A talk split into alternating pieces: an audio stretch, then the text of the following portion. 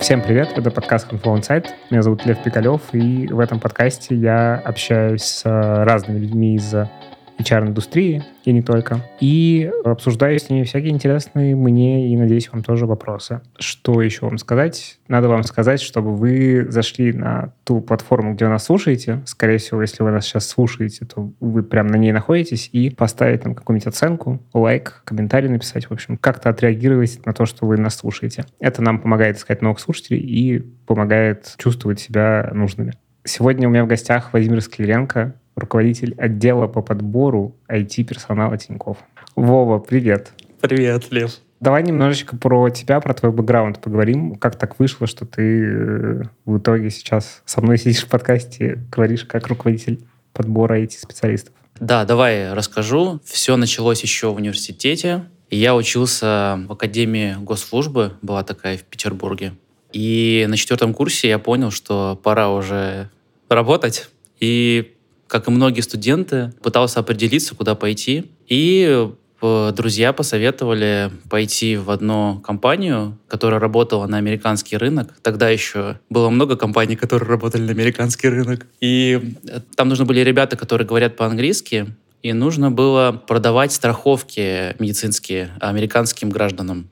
И моя задача была там договариваться о встрече, чтобы страховщик приходил и продавал страховку. Ну, в общем, я это делал и слышал, как рядом э, работают ребята, рекрутеры. А они как раз занимались тем, что приглашали кандидатов э, на интервью в разные там заводы американские и так далее. Но я понял через месяц примерно, что не хочу долго продавать страховки, и что вот эта тема с рекрутментом мне интересна. И я уже начал целенаправленно искать, э, куда пойти и нашел кадровое агентство по подбору IT-персонала. Вот, оно называлось IT-персонал. Незамысловато.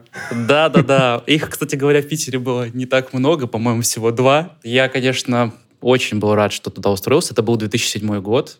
Кстати говоря, человек, который меня брал на работу туда, мой лучший друг, но мы с ним стали лучшими друзьями после того, как он меня взял на работу. Вот, я там отработал три года, потом э, ушел в сервисную компанию Luxoft, довольно известная на российском рынке. Там э, работал в роли рекрутера, развивался, дорос до лида, проработал около 10 лет, чуть больше. И сейчас вот уже около двух лет работаю в компании Тинькофф, чему очень рад. Вот, сегодня постараюсь тебе рассказать и об этом. Слушай, а я правильно помню, что Люксофт очень э, замороченно входил в историю с Agile на рынке, и, в общем, это одна из компаний таких основоположников Agile на российском рынке, насколько я просто помню. Да, там проектная деятельность построена на гибких методологиях, на Agile, и э, у нас э, действительно были скрам-мастера, Agile-менеджеры, которые выстраивали процессы. В частности, я довольно много таких ребят нанял в компанию. Поэтому мы на это были заморочены тоже, в том числе. Круто, да. Я просто помню, что как будто бы оттуда споры agile в том числе как-то на рынок приходили, потому что тогда не было такой прям популярной профессии скрам-мастера, как сейчас это. И постепенно как-то, в общем, компании вкатывались во всю эту гибкую движуху. Да, да, я тоже еще застал Waterfall, постепенно который трансформировался в agile. Класс. 40 лет ходили по пустыне, да, да, забыли да. про Waterfall начался полный agile. Да. Окей, а расскажи про Тиньков, что вы сейчас есть такое. Ну, понятно, что вы банк, но как ты можешь описать этого слона немножечко, там, сколько сотрудников, как вы устроены, в общем, вот эти все вещи? На текущий момент э, Тиньков — это не только банк. Это большая организация, в которой есть абсолютно разные бизнесы. Банковская составляющая, она является основной. Но вот э, последний финансовый отчет уже показал, что именно банковские продукты, именно кредитные продукты, они занимают в общей доле дохода компании уже 49%, то есть большая часть это не банковские, не кредитные продукты. А помимо банковских продуктов у нас есть э, Тинькофф Мобайл, это мобильный оператор. Есть э, Тинькофф страхование, есть э, нефинансовые сервисы, такие как Тинькофф путешествия, Travel, где можно заказывать билеты, отели и так далее. И есть Тинькофф Инвестиции, это брокер для торговли на фондовых рынках. И есть еще и так называемый SME у нас называется, Small Medium Business. Это подразделение, которое делает э, похожий да, продукт, которым пользуются все мы, все клиенты Тинькофф, физические лица, но продукт именно связанный с бизнесом. То есть тебе легко открыть счет, открыть бизнес. Ты также с помощью приложения можешь оплачивать, переводить, но именно юрлицам. Да? И вот сейчас очень сильно развиваются маркетплейсы, там Озон, Вайберис и так далее. И у тебя есть личный кабинет Тинькофф, и ты в одном кабинете управляешь продажей своих товаров, складами сразу для двух площадок. В общем, бизнес, он э, многогранен, мы активно растем. Сейчас уже в Тинькофф есть 30 миллионов клиентов, Вау. Да, мы активно там растем, хотим э, увеличивать эту долю, понимаем, что потенциал у российского рынка еще есть. Есть план, как этого достичь, и мы к нему движемся. А сколько у вас сотрудников сейчас работает? Какой-то порядок? Всего в компании работает 80 тысяч э, человек. Но здесь нужно разделять. Вот есть э, так называемый HQ, headquarter. Ну, это не в том прямом понимании, как обычно все понимают, что такое headquarter, да, это какая-то штаб-квартира. А у нас HQ — это именно люди, которые занимаются непосредственно разработкой продукта. Туда входит IT. Кстати говоря, вот в рамках вот этого HQ IT доля 60%. И мы постепенно, да, хотим увеличивать долю IT вообще в общей численности Тиньков. Помимо этого туда входят ну, корпоративные функции, все, кто создают продукты, то есть продуктовые аналитики, бизнес-аналитики, IT и плюс корпоративные функции. Вот. Это 15 тысяч. Остальные ребята — это так называемые big operations, то есть непосредственно те, кто работают с клиентом на линии, то есть э, поддержка, представители, сеть представителей наша, колл-центры и так далее. В общей сложности получается 80 тысяч. А если отделить вот эту головную часть от поддержки, не знаю, туда включены курьеры, которые карточки привозят условно?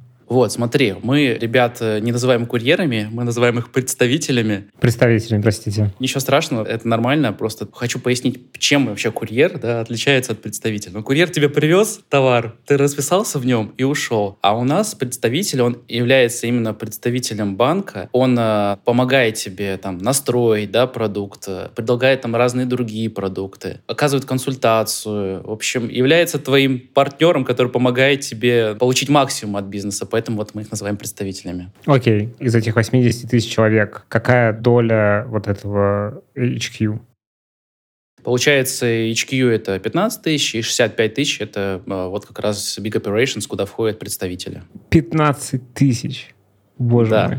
Офигеть. Да. А присутствие — это какие-то разные города? Вообще как это устроено? Да, мы присутствуем в 23 э, городах. Это Россия, и это ближайшее зарубежье, Казахстан, Армения, Беларусь. Ну, у нас основная сеть э, центров разработки, большая часть находится в России. То есть у нас есть главный офис э, в Москве, и есть центр разработки. Вот я с тобой говорю, центр разработки в Питере. Что такое центр разработки? Это место, офис, где собираются как раз IT в основном ребята. И у нас вообще есть такая стратегия, мы хотим активно развивать IT в регионах. Мы знаем, что в регионах есть большие сообщества, мы хотим в эти сообщества IT вкладываться, развивать. И вот там, где мы понимаем, что у нас уже много ребят э, собралось, которые работают, например, удаленно, да, мы там открываем офис, создаем создаем комьюнити, оно развивается, мы на этом местном комьюнити работаем с вузами, собираем там метапы, конференции, чтобы местное комьюнити росло и развивалось. Поэтому у нас вот в регионах довольно большое представительство, и мы там продолжаем активно нанимать. Можно даже сказать, что если посмотреть, сколько у нас IT работает в Москве и сколько в регионах, то это примерно соотношение там 70 на 30 в пользу регионов.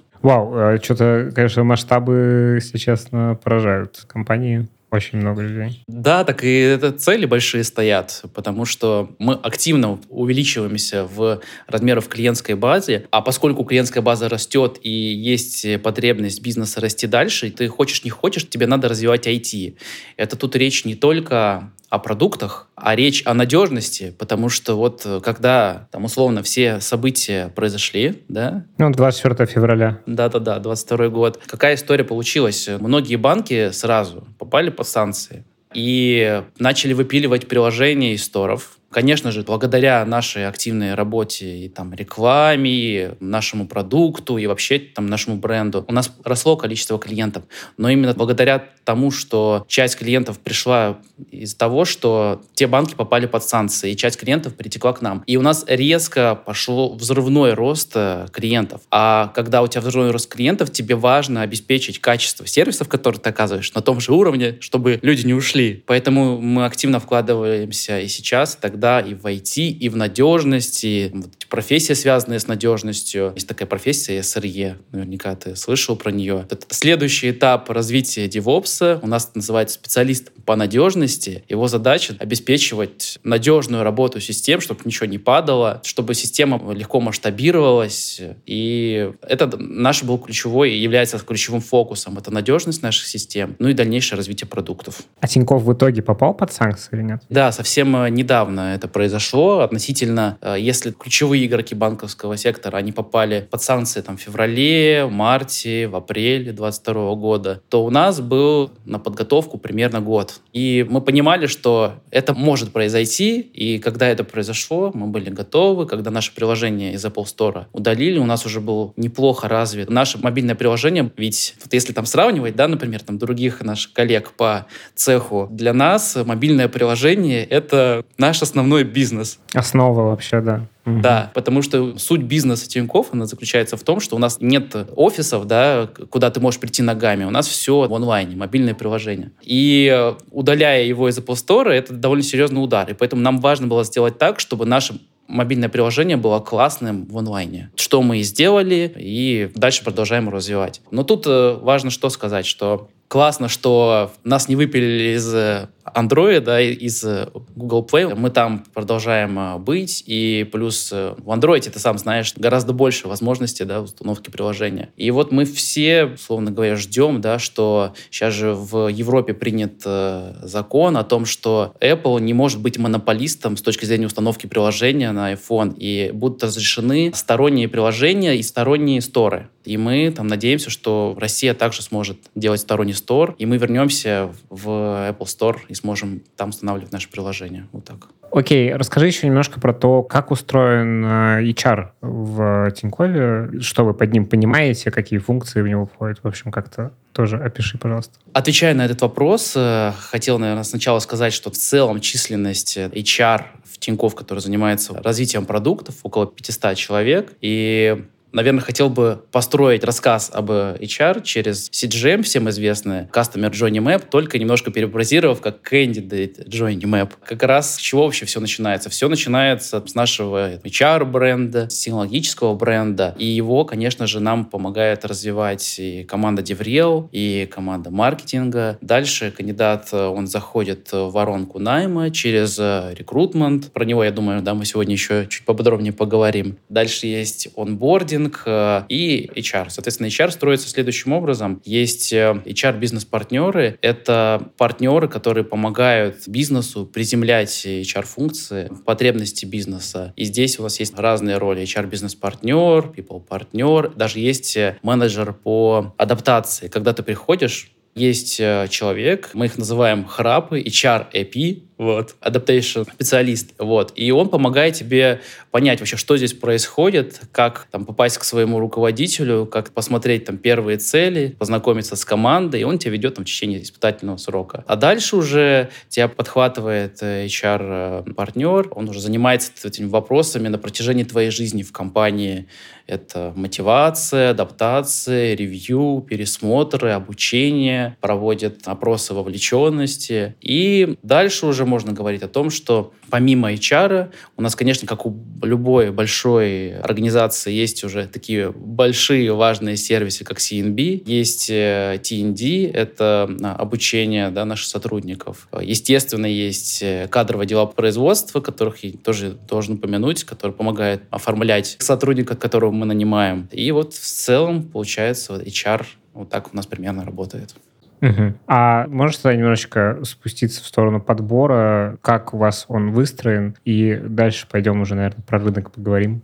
Да. Сейчас, если говорить там об общей численности подбора, это порядка 170 человек. Это и IT, и не IT-специальности. Соответственно, я курирую направление IT. И у нас в подборе есть две основные сущности в рекрутменте. Это сорсер и это рекрутер. Задача сорсера — это находить людей, чаще всего по холодным каналам, выходить с ними на контакт, делать там из холодного контакта теплый контакт и передавать работу рекрутеру. Дальше по процессу кандидата ведет рекрутер и, собственно говоря, обеспечивает найм. Что тут важно рассказать? У нас вообще весь IT-найм, он поделен на стримы. То есть фактически есть профессии да, в, в IT, например, там Java, там QA, .NET, и есть стрим. Соответственно, у каждой профессии есть лидер профессии со стороны IT, то есть есть человек, который понимает, что вот есть у нас профессия Java, например, что она должна там развиваться определенным образом, что определенный стек должен быть в компании, что определенные этапы отбора, вот это все определяет он, и через какие этапы будет проходить кандидат, когда мы будем его нанимать. Соответственно, есть профессия, и вот у каждой профессии есть лидер профессии и есть лидер рекрутмента, мы называем его стримлид, и они работают в плотной связке и выстраивают этот процесс найма. Но если мы вот там поговорим про какой-то конкретный процесс найма, то здесь э, Важно отметить что? Что в Тинькофф непростой процесс найма IT. У нас, э, если ты претендуешь на позицию синьор-специалиста, если это какой-то бэкэнд, да, например, там Java разработка, у тебя будет три интервью. Мы сначала поговорим про знание языка, потом мы проведем секцию алгоритмов, программирования. В конце посмотрим, если ты претендуешь на роль синьор, как у тебя с архитектурой и дизайном. То есть процесс э, непростой, и мы считаем, что по рынку, что мы оцениваем строже, чем рынок. И для нас это, с одной стороны, классно, что мы понимаем, что мы нанимаем сильных ребят. Конечно же, то, что мы нанимаем сильных ребят, это здорово, потому что нам очень важно делать э, классный продукт, и это позволяет нам не ронять качество продукта. При этом нам сложнее там чуть-чуть рекрутмента нанимать, поскольку у нас несколько этапов э, отбора, это немножко растянуто по времени. Да, конечно, там какие-то ребята могут отваливаться, не дожидаясь. Но благодаря там нашему HR-бренду технологическому мы все-таки видим, что большая часть, она ждет, пока мы с ними договорим и примем решение, и ребята уже принимают решение, какой офер принимать. Еще, наверное, важно рассказать, как устроена вообще структура найма. У нас э, есть э, несколько команд подбора, каждая из которых нацелена на конкретного клиента, что ли, есть вот команда централизованного найма, и она обеспечивает найм в целом для компании в зависимости от приоритетов. Условно, есть там все вакансии, есть приоритеты бизнеса по каждой, и рекрутер центр найма находит финалиста и отправляет по приоритетам. То есть то, что для бизнеса важнее, та вакансия закроется быстрее. Вот. Дальше у нас такая получается структура более сложная. Есть локальная команда найма, то есть я тебе рассказывал сегодня про центры разработки, которые есть в регионах, и у нас в ключевых центрах разработки есть рекрутер, который занимается непосредственно наймом в конкретную локацию. Условно говоря, в условном Воронеже его задача нанимать ребят из Воронежа. И есть также я вот сегодня тебе тоже рассказывал про бизнес-линии, то есть у нас есть Тинькофф Мобайл, инвестиции, средний малый бизнес. И вот в каждых из этих бизнес-линий есть также рекрутер, ну, в ключевых бизнес-линиях есть рекрутер выделенный, который занимается наймом конкретно в эту бизнес-линию в параллель с централизованным наймом. То есть бизнес-линия условной инвестиции, она получает поток кандидатов как от команды центр найма, который шлет по приоритетам, так у нее есть отдельно выделенный рекрутер, который занимается наймом только к ней. Получается, ее потребности как бы структурного подразделения, они покрыты лучше. И вот недавно у нас еще нововведение появилось. Это команда по работе с кадровыми агентствами. То есть раньше рекрутер занимался сам поиском, он получал кандидатов от кадрового агентства. Иногда получалось так, что он получал много кандидатов от кадрового агентства и сам искать-то не успевал. И поэтому мы приняли решение, что у нас будет отдельная команда, которая будет полностью забирать на себя работу с кадровыми агентствами, а команда рекрутмента, она будет заниматься холодным поиском больше. Поэтому такая структура команд появилась, и мы сейчас вот в ней живем. Кажется, что она работает лучше, эффективнее, чем когда просто есть одна команда центр найма. Круто. А ты еще упоминал всякие холодные источники. Можешь вообще, в принципе, про каналы рассказать? С учетом того, что вас и так до хрена, где вы ищете этих людей? Судя по тому, что ты рассказал про сорсинг, часть из них сорсится разными сорсинговыми путями, но в целом, можешь, да, вот про каналы привлечения. Потому что как будто бы, когда у тебя 15 тысяч человек, это немножко другие, наверное, какие-то способы. Говоря про каналы, можно можно сейчас с разных сторон зайти, но, наверное, самый конверсионный с точки зрения найма для нас это э, канал, э, он у нас называется «Приведи друга», в простонародье программа рекомендаций. Да? Мы сейчас продолжаем ее активно качать. Условно говоря, если ты придешь там на кухню любого офиса, там у нас есть такие плазмы, на которых крутятся разные там объявления, там ролики про Тинькофф и так далее. И там ты часто можешь увидеть, что порекомендуй друга своего. И для нас это довольно хорошо конверсионный канал. Там порядка 20%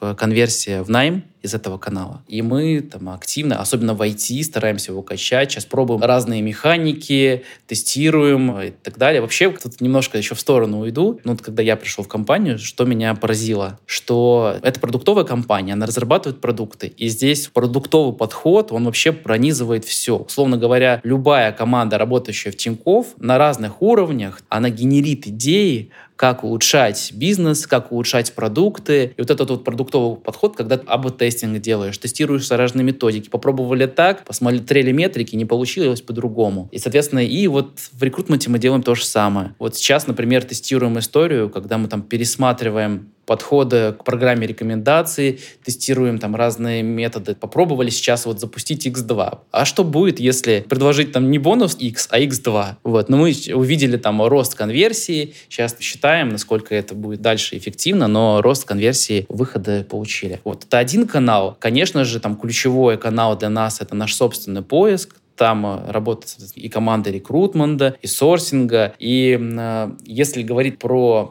каналы, которые входят вот в собственный поиск, но здесь, наверное, чего-то космически нового не появилось, учитывая, что мы фокусируемся сейчас на найм в России, Беларуси, Казахстане и Армении то это такие все классические каналы, начиная с HeadHunter, да, там э, HeadHunter говорят, что нет, это не место для поиска программистов, да, там конверсия может быть похуже, но в абсолютных показателях там большие объемы найма, поэтому мы продолжаем там активно нанимать. Тот же LinkedIn, да, мы также активно его используем. Да, там сейчас стало сложнее там с покупкой всяких там лицензий премиальных в этом LinkedIn, но никто не отменял X-Ray, поиск через Google и так далее далее. Вот. Активно используем Хабр. Есть агрегатор, ты точно про них знаешь. Это, собственно говоря, подбор. И есть там Amazing Hiring, есть разные тулы, которые позволяют получить слепок по кандидату, там, в каких каналах он еще есть. Вот. Пробуем, тестируем истории с GitHub,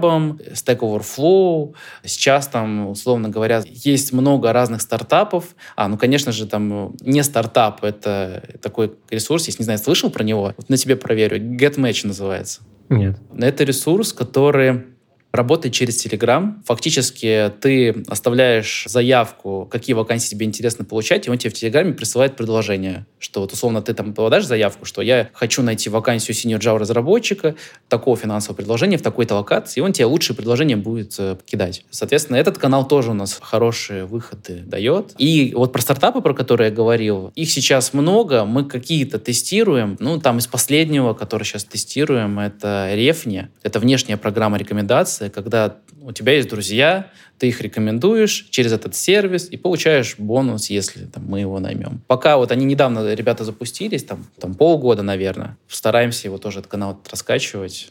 Ну, что еще про канал рассказать? Значит, помимо вот этих вот источников привлечения, конечно же, мы активно делаем упор на наш карьерный сайт. С него тоже есть э, большое количество выходов. И, э, конечно же, как я тебе сказал ранее, работаем с кадровыми агентствами довольно активно, но все равно, да, делаем упор на собственный поиск, потому что понимаем, что этот канал, там, условно говоря, дешевле, его можно там активно масштабировать, а от агентства мы хотим получать такой дополнительный инкрементальный эффект, когда мы можем дотянуться до тех, до кого сами не дотянулись. Вот, поэтому с агентством тоже продолжаем работать. Как-то так. Давай про рынок поговорим. В общем, уже затронули немножко тему изменения с точки зрения вашего бизнеса. Что случилось в 2022 году после 24 февраля? Расскажи про то, как ты сейчас видишь вообще вот за это время, считай, полтора года. Как поменялся рынок, как ты это видишь? В общем, поделись, пожалуйста, своим мнением.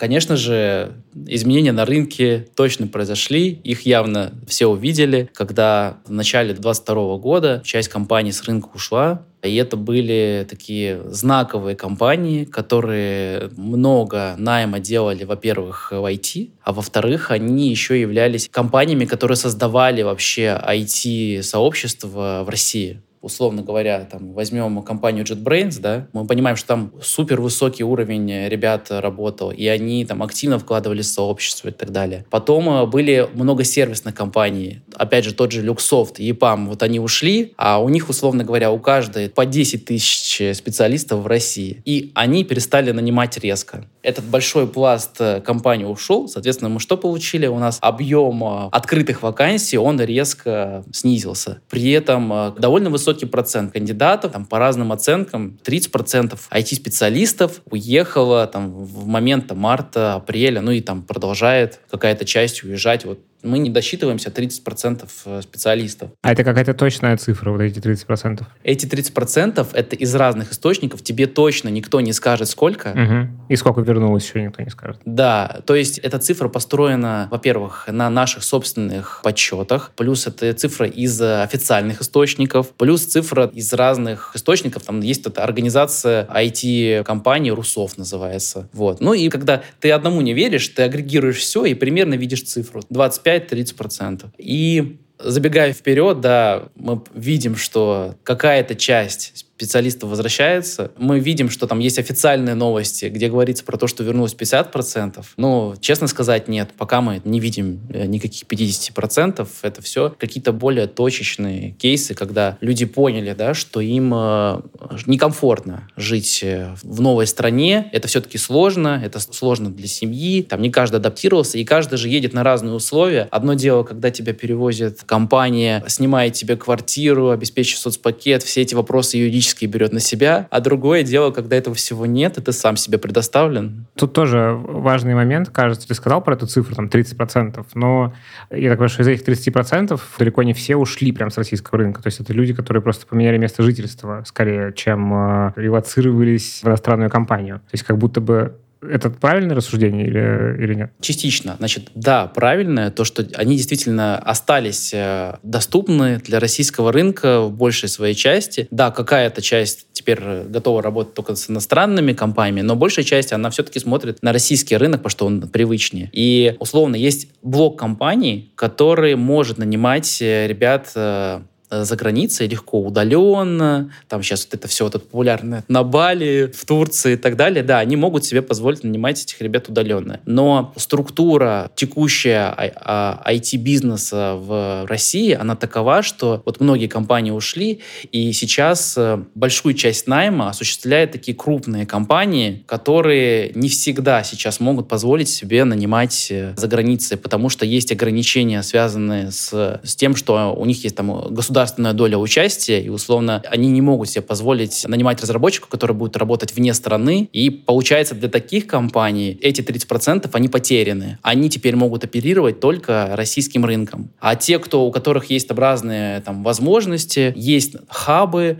открытые в ближайшем зарубежье, в Турции, в Сербии, там, в Армении, в Казахстане. Для них, да, вот э, потеря была там не настолько сильная, но тоже ощутимая. Возвращаясь к нашему рассказу, что же произошло произошло. Часть компаний ушла, часть э, кандидатов, и причем это же кандидаты были не просто там рынок кандидатов, это часто уезжали сильные специалисты. Мы не можем сказать, там, какая доля, там, сеньорити уехала и так далее. В общем, это не джуны скорее уехали, это Да, да, да. Ты знаешь, я просто вот присутствую во всех согласованиях офферов, которые мы делаем. И мы видим супер сильных специалистов, которые находятся там в Армении, там в Казахстане. Ну, то есть уехали классные специалисты, и, конечно же, мы как страна, как нация, то есть если ребята эти не вернутся, ну, сильно потеряли. И что мы дальше получили? Мы получили большой всплеск количества кандидатов, поскольку там middle специалисты, middle плюс, те, кто остался, они там работали в компаниях, которые ушли, они вышли на рынок раз. Плюс э, вот эта история с тем, что мы же как не в себя в 2021 году, в 20-х годах начали учить, активно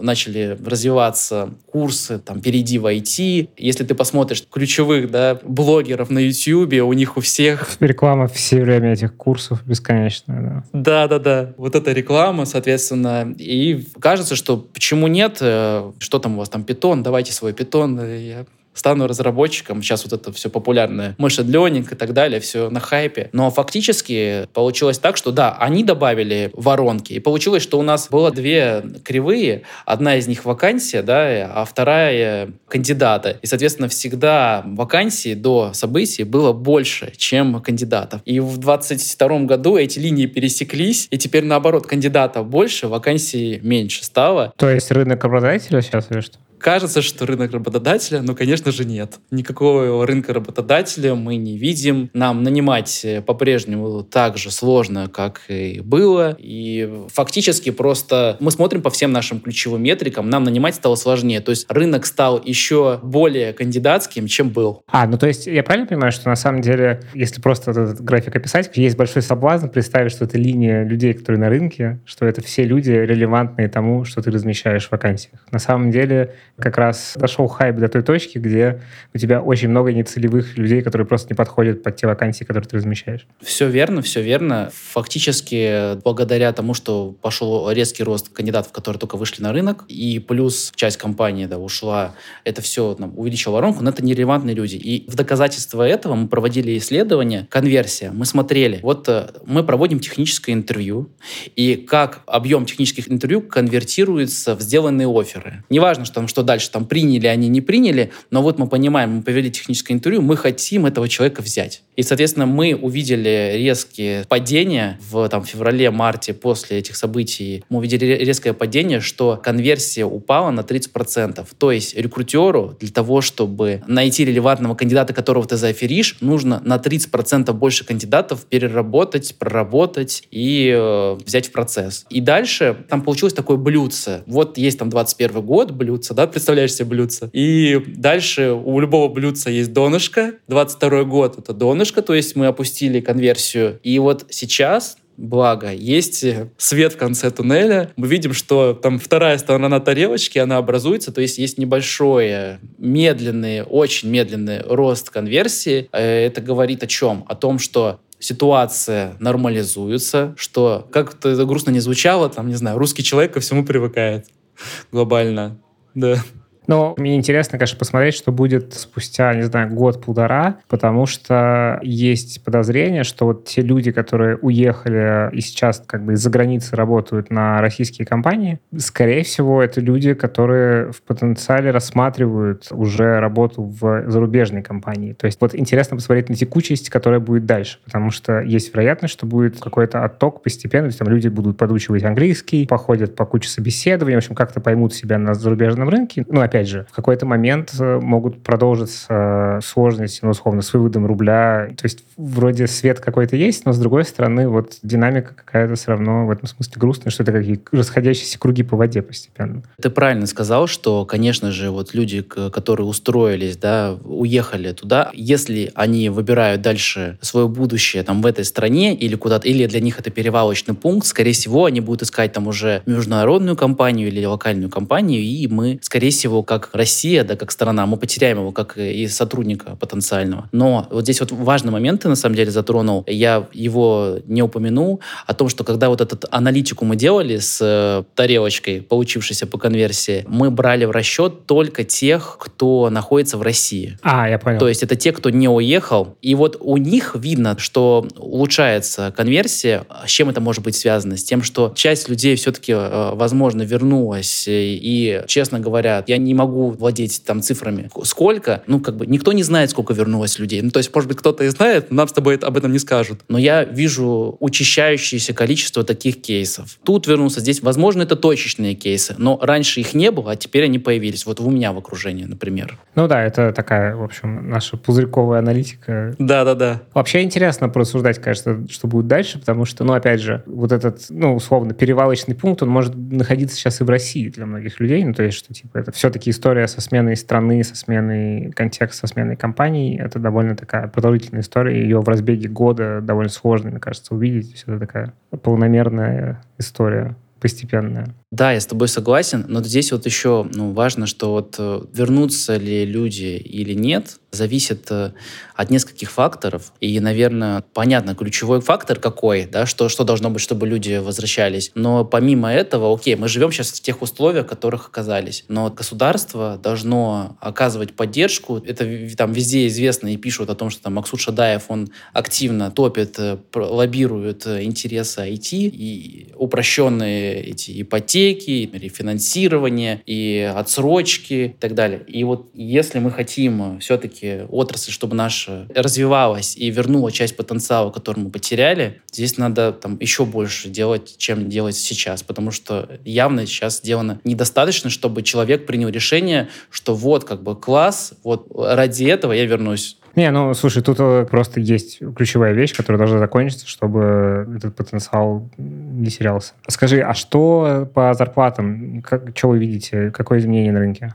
Мы видели значительный рост зарплат в 2020 году и 2021. И пик пришелся на декабрь 2021. Он был связан э, прежде всего с тем, что пандемия была, что активно там начали развиваться сервисы, да, айтишные. Удаленка стала мейнстримом, и э, в IT начали вливаться гигантские деньги больше, чем ранее. И был активный перекуп э, сотрудников друг у друга. И если говорить там про российский рынок, то явно вот это то, что появилась удаленка, возможность работать на иностранных заказчиков из любой точки России, возможность э, получать московские зарплаты, находясь э, там глубоко в регионе. Это все повлияло на значительный рост зарплат. По нашим оценкам, это в районе там, 20% точно. Если говорить про 22 год, во-первых, надо сказать, что рост зарплат, он не останавливался несмотря на то, что там разные события происходят, он просто идет либо очень быстро, либо чуть медленнее. И, соответственно, в 2022 году также, как минимум, там рост инфляции 10% точно был рост. И вот сейчас мы также вот наблюдаем, что рост он продолжается там в рамках 10-15%, ну, как мы это видим по кандидатам, которые сейчас есть. Собственно говоря, в IT ничего не меняется, вот, вот такой вот рост, он идет. Я правильно понимаю, что с учетом того, что ты сейчас разбил этот миф про рынок работодателя, то деньги здесь тоже важный фактор, потому что у тебя, ну, понятно, ты много отсеиваешь на входе в воронку, и дальше там все равно начинается история с перебиванием офферов и вот этого всего или нет? Если специалист видно, что по резюме он э, классный, мы стараемся с ним точно разговаривать, э, проводить технические интервью. И у нас чаще история такая, что вот он э, по резюме и по первому скринингу он молодец, он там запросил большую сумму, но при этом по резюме видно, что классный. Дальше, вот как я тебе там ранее говорил, мы строго оцениваем, и у нас часто бывает ситуация, когда после нашей оценки уже мы понимаем, что там, условно, такую сумму мы дать не готовы потому что уровень ниже, чем был заявлен в начале. И таких кейсов у нас много, но, но, но на входе мы стараемся там всех ребят брать и воронку не, не резать по этой части. Окей, еще одна суперинтересная тема, про которую хотел с тобой поговорить. Ты уже немножечко как будто бы вскользь упоминал про работу с джуниорами, всякие стажировки, вот это. Расскажи про университет. Ты говорил, что у вас есть университет, когда мы готовились. Что это такое? Вообще, подготовкой кадров для себя и вообще для IT-рынка в целом Тиньков вообще занимается очень давно. У нас есть э, разные программы и для школьников, и для студентов и выпускников, которые мы реализовывали до появления университета. То есть, условно говоря, мы проводим курсы и в рамках школ, мы готовим к олимпиадам. У нас есть э, кафедры на больших э, технических университетах, МФТИ, например, и программ довольно много. Самый популярный вариант. Ты выпускник, у тебя еще нет опыта работы. Ты идешь к нашу, у нас называется финтех-школа, ты в нее э, записываешься, проходишь обучение, и у тебя появляется возможность, не факт, что это произойдет, потому что там еще есть отбор, но у тебя появляется возможность трудоустроиться в Тиньков на ранних этапах, э, то есть своей карьеры. У тебя еще нет опыта никакого, вот у тебя появляется шанс. Но мы понимаем для себя, вот то, что сегодня мы с тобой обсуждали, что рынок кандидата остается рынком кандидата. Соответственно, нужно предпринимать разные усилия для того, чтобы у тебя были сотрудники и сейчас, и в будущем. Поэтому мы активно вкладываемся в обучение обучение, в развитие именно технологического бренда в рамках э, вот, школьников и студентов, для того, чтобы на школьной скамье они понимали, что вот есть такая компания Тиньков. Вот у меня папа пользуется картой Тиньков. И вот у меня есть уже карта Тиньков Джуниор. А вот оказывается еще и можно там в дальнейшем трудоустроиться в эту компанию, если я выберу там техническую специальность, и не только техническую. И родилась идея вот так называемого центрального университета. Он работает по методологии технологии STEM, она называется. Это, если прошифровывать, это Science, Technology, Mathematics. И у нас еще есть там привязка к, к экономике. Его основная задача — воспитывать студентов и будущих сотрудников вот на этом стыке технологический и там экономический, условно говоря. И мы привлекли лучших преподавателей технических вузов в МФТИ, ТМО, ВШЭ, плюс у нас есть собственные преподаватели. И мы э, хотим сделать полноценный университет. Как раз вот 3 июля недавно была презентация этого университета, и мы со следующего года хотим запустить первый курс. Это будет компьютер сайенс, а дальше мы уже думаем о том, чтобы там другие естественные науки, там химия, биология также в этом университете запускать. Задача сделать так, чтобы из стен этого вуза выпустился человек, который уже имеет там практику, работая в вузе. Мы будем привлекать там топ-100 лучших работодателей России, вместе коллаборироваться с ними, они будут проходить практику, будут будет э, лучшие преподаватели, которые имеют не только теорию, но они еще и на практике могут показать, э, что нужно современному сотруднику, там, в IT, например, с точки зрения практики. И как итог, мы надеемся, да, что эти ребята будут трудоустраиваться в том числе и к нам. Вот. Это такой первый опыт. Мы в этом году запускаем уже Data Science Academy. Почему именно Data Science решили? Поскольку у нас для этого уже все есть, у нас очень сильно развита практика машин-ленинга, и мы там активно внедряем машин-ленинг в наши продукты и так далее. И это сейчас там наиболее востребованная история. На хайпе. Ну, на хайпе, да. Машин-ленинг, кто первый будет внедрять эти технологии в свои продукты,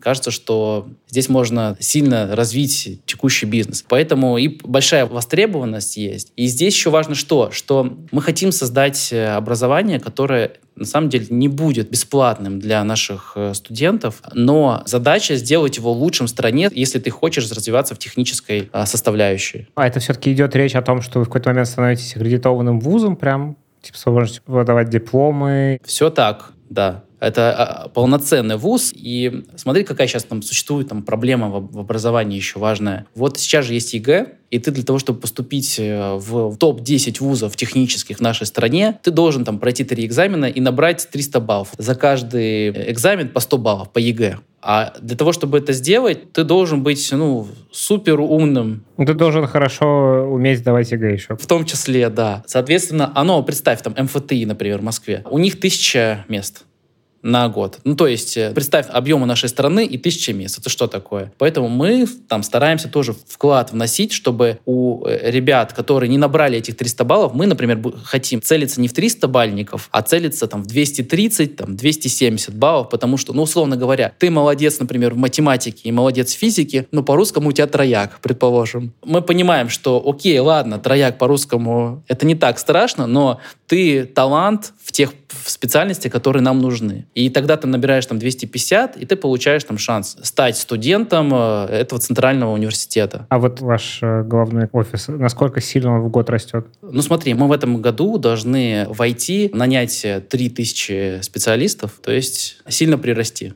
Да, вот, и меня в этом смысле, конечно, шокирует сейчас цифра тысяча мест, которые есть в МФТИ. Ну, понятно, там есть еще несколько технологических вузов, из которых дальше люди Опять же, не все из них переходят в IT, не все доходят до конца обучения. То есть этот кадровый голод, здесь он прям ярко виден, получается, в этом месте. Совершенно верно. И в том числе, да, хоть это образование, оно и будет платным, но мы будем, во-первых, делать разные стипендии. И еще, знаешь, какая история? Мы же как банк, вот, мы можем выдавать кредиты, и мы даже придумали такую историю, что ты будешь учиться 5 лет, у тебя будет кредитное образование. Знаешь, как в западных странах там развита эта история, что ты получаешь кредитное образование, ты на время протяжения этот кредит не платишь, а когда у тебя уже появляется работа, то ты там с малым процентом этот кредит выплачиваешь в течение энного количества лет. То есть нам кажется, что это классная возможность э, умным ребятам, которые не смогли поступить на бюджет по каким-то причинам, таким образом получить классное образование.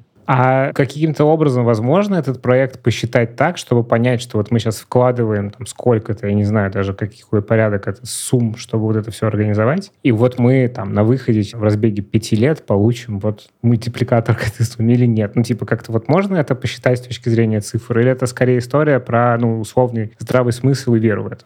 Точно есть э, план, э, и бизнес-план. Все-таки этот вуз, это не... Все-таки, поскольку я тебе говорю, что платное образование — это коммерческая история. И этот вуз, он должен выйти на самоокупаемость раз. И, конечно же, есть конверсии и планы по тому, сколько ребят там, к нам присоединится там, через пять лет, когда первые выпускники появятся. Понятно, что вот есть история работы с э, стажерами, есть история работы с, э, ну, вот то, что ты сейчас сказал про университет, то есть это как бы захождение в эту воронку как можно раньше. А с точки зрения в целом HR-бренда, каких-то деврельных активностей, расскажи, что вы делаете, как это устроено у вас? А, смотри, значит, с точки зрения там, DevRel а мы активно, во-первых, вкладываемся в развитие сообщества. У нас есть команда DevRel а, которая по каждой из профессий, вот мы с тобой сегодня обсуждали, что ну, да, вот есть там профессия, там Java, .NET, QA, по всем ключевым IT-профессиям. У нас есть э, закрепленный DevRel, который занимается развитием сообщества внутри компании и, соответственно, стараемся соединять наше внутреннее сообщество с внешним сообществом, для того, чтобы о нас больше знали, чтобы наши ребята выступали на конференциях, для того, чтобы выходили статьи на том же Хабре о нас, о том, что мы делаем, для того, чтобы наш технологический бренд был известен, и там ребята в том числе к нам присоединялись и благодаря техническому бренду. Но мы не останавливаемся на достигнутом, действительно, мы пробуем разные новые, для нас новые, да и для рынка в целом в России новые механики, но вот из последнего, в декабре прошлого года мы проводили IT каток. Это первый IT-каток, который проводился в России. Суть его простая. Мы просто приглашали IT-специалистов, работающих в компаниях крупнейших, не только крупнейших в России, прийти на каток, покататься, провести хорошо время. И здесь э, все получилось. Пришло около трех тысяч IT-специалистов на один каток в Москве. И было классно еще, как мы ребят привлекали. Там было несколько историй. У нас были такие желтые мишки гигантские, знаешь, такие сейчас надувные надувные есть желтые мишки, они приходили в офис ВКонтакте, Сбера, Озона и говорили, эй, пойдемте на каток. И классно, что ребята, знаешь, можно было по-разному отреагировать на такую историю, но ребята классно реагировали, там были разные ролики, так как он пришел ВКонтакте, как они его там накормили, напоили, согрели и отпустили. Это было круто. И там еще история была классная, что, ну, представь, там, как офис э, там, э, Яндекса, и подъезжает грузовичок, а у него сверху на крыше написано «Приходите на каток». И там код. В общем, наши ребята Деврела молодцы, э, качают э, в паблике там сообщество и классно придумывают. Еще недавно проводили э, Тиньков IT Cup, это такое соревнование по программированию, в нем там более 8 тысяч человек э, приняло участие, были там интересные задачи по разным э, направлениям, и как итог, э, там лучшие из лучших приехали в Москву на финальную битву и, соответственно, получили тоже классные призы. В общем, мы стараемся придумывать разные IT-движухи, и, надеюсь, это там заходит. Класс. Вов, скажи, ты э, упомянул, что значит, вы хотите прирасти на 3000 значит, IT-специалистов. А как? Расскажи, как, как вы собираетесь это делать? Слушай, ну, для нас дебют именно с такой цифрой. Это самая большая цель, которая у нас стоит за последние там, пять лет. И мы активно прорабатывали план. У нас даже там наш воркшоп мы проводили в команде рекрутмента, а как прирасти на такое количество людей. И мы даже, знаешь, я недавно выступал на конференции. Сейчас же модно этот чат GPT. И мы его спросили, а как нанять э, такое количество людей. Он там разрисовал план, цели там и так далее. В целом там неплохой план получился на самом деле. Только единственное, что он там его сделал за 30 секунд. Он похожий получился? Ну, там как бы ключевые параметры, они действительно были правильные. Там, ну, условно говоря, нужно сформировать команду, поставить цели, определить ответственных. Ну да, там было написано общими словами, но правильно. вот. И, соответственно, мы тоже этот план разрабатывали и до сих пор его продолжаем э, разрабатывать. Ну, мы через что это? У нас есть четыре ключевых фокуса. Мы активно масштабируем команду нашу и команда сорсинга, которую сегодня обсуждали, и рекрутмента. Мы делаем большой упор на каналы привлечения, вот, которые также сегодня обсуждали. Но смотри, у нас э, история такая. Мы как э, в правильной продуктовой организации у нас каждый канал — это отдельный продукт, и есть у этого канала продукт оунер И его задача, как у любого продукта, максимально раскачать воронку, сделать максимальный результат, и он там смотрит, например, на этот хабр, и у него болит голова за то, чтобы раскачать хабр. И здесь, ну там, условно говоря, что мы можем сделать? Мы можем там улучшить лендинг, мы можем лучше рекрутерам рассказать, как работать с каналом, а все ли стримы размещать. И, короче, по каждому каналу мы делаем там максимум максимум, чтобы он дал максимальное value. Вот. Ну, помимо каналов и помимо увеличения команды, мы еще и там думаем над улучшением автоматизации процессов. У нас там, собственно, АТС, которую мы более пяти лет разрабатываем, смотрим на конверсии, цепочки писем, вот это все, что есть в современных АТС и чего еще у нас может быть, нет. Мы стараемся это допилить, чтобы это рекрутеру помогало, чтобы рекрутер испытывал удовольствие от, от работы в системе, для того, чтобы ему не нужно было по разным каналам искать, а чтобы он пришел в базу и там всех нанял. Круто. Слушай, удачи вам в ваших планах амбициозных. Да, спасибо тебе. Это был Владимир Скляренко, руководитель отдела по подбору IT-персонала Тиньков. Слушайте нас везде, подписывайтесь там, где можно подписаться, ставьте нам оценки, пишите отзывы. И до следующего выпуска. Всем пока. Пока-пока.